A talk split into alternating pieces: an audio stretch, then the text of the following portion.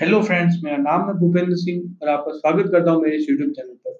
तो आज के इस एपिसोड में हम जानेंगे मेवाड़ के इतिहास का पार्ट फ़र्स्ट। वर्तमान समय की राजस्थान के चित्तौड़, उदयपुर, राजसमंद और भीलवाड़ा ज़िले मध्यकालीन भारत में मेवाड़ नाम से जाने जाते थे। इस मेवाड़ इलाके को प्राचीन समय में शिवी जनपद नाम से जाना जाता था। ऐसा इसलिए था कि जब सिकंदर ने भारत पर आक्रमण किया था तब पंजाब से कई जनजातियाँ राजस्थान में आ गई और उनमें से ही एक जनजाति थी शिवी। और उन्होंने मेवाड़ पर अधिकार किया और फिर ये पूरा क्षेत्र शिवी जनपद के नाम से जाना गया। मेवाड़ में रहने वाली एक जाति, मेर जाति ने मल्लेच्छों से युद्ध किया था। मल्लेच वे लोग होते थे जो पश्चिमी भाग से भारत पर आक्रमण करते थे, जैसे कि अरब। इनसे युद्ध किया था, इसलिए इस इलाके को मेदपाट नाम से जाना गया। और यही मेदपाट फिर आगे चलकर अभ्रंश होकर मेवाड़ नाम कहलाया।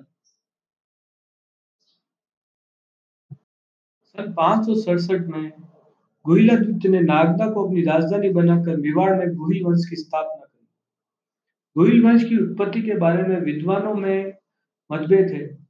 डॉक्टर गोपीनाथ शर्मा और डॉक्टर भंडारकर के अनुसार गुहिल ब्राह्मणों के वंशज थे। वहीं डॉक्टर गौरीशंकर, हीराशंकर ओझा और मुणोद नैन्सी के अनुसार वह गुहिल प्राचीन भारत के सूर्यवंशी क्षत्रिय थे और मुगल शासक अकबर के दरबारी कवि अबुल फजल ने उन्हें मुस्लिम माना है। वहीं कर्नल जेम्स टॉड के अनुसार गुहिला द्वितीय वल्लभीपुर के राजा शिलादित्य का वंशज था।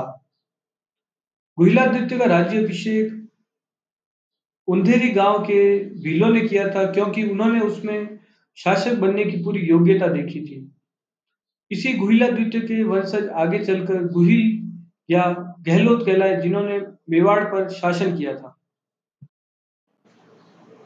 गुहिलादित्य की आठवीं पीढ़ी में नागादित्य नाम का एक शासक हुआ। जिसके दुष्व्यवहार के कारण भील जनजाति नागाद्वित्य से नाराज़ हो गई और जब नागाद्वितीय जंगल में शिकार करने के लिए गया, तब वहाँ पर भील जाति के लोगों ने इसकी हत्या कर दी। इसी नागादित्य का वंशज हुए बप्पा रावल। बप्पा रावल के बारे में हम अगले एपिसोड में जानेंगे।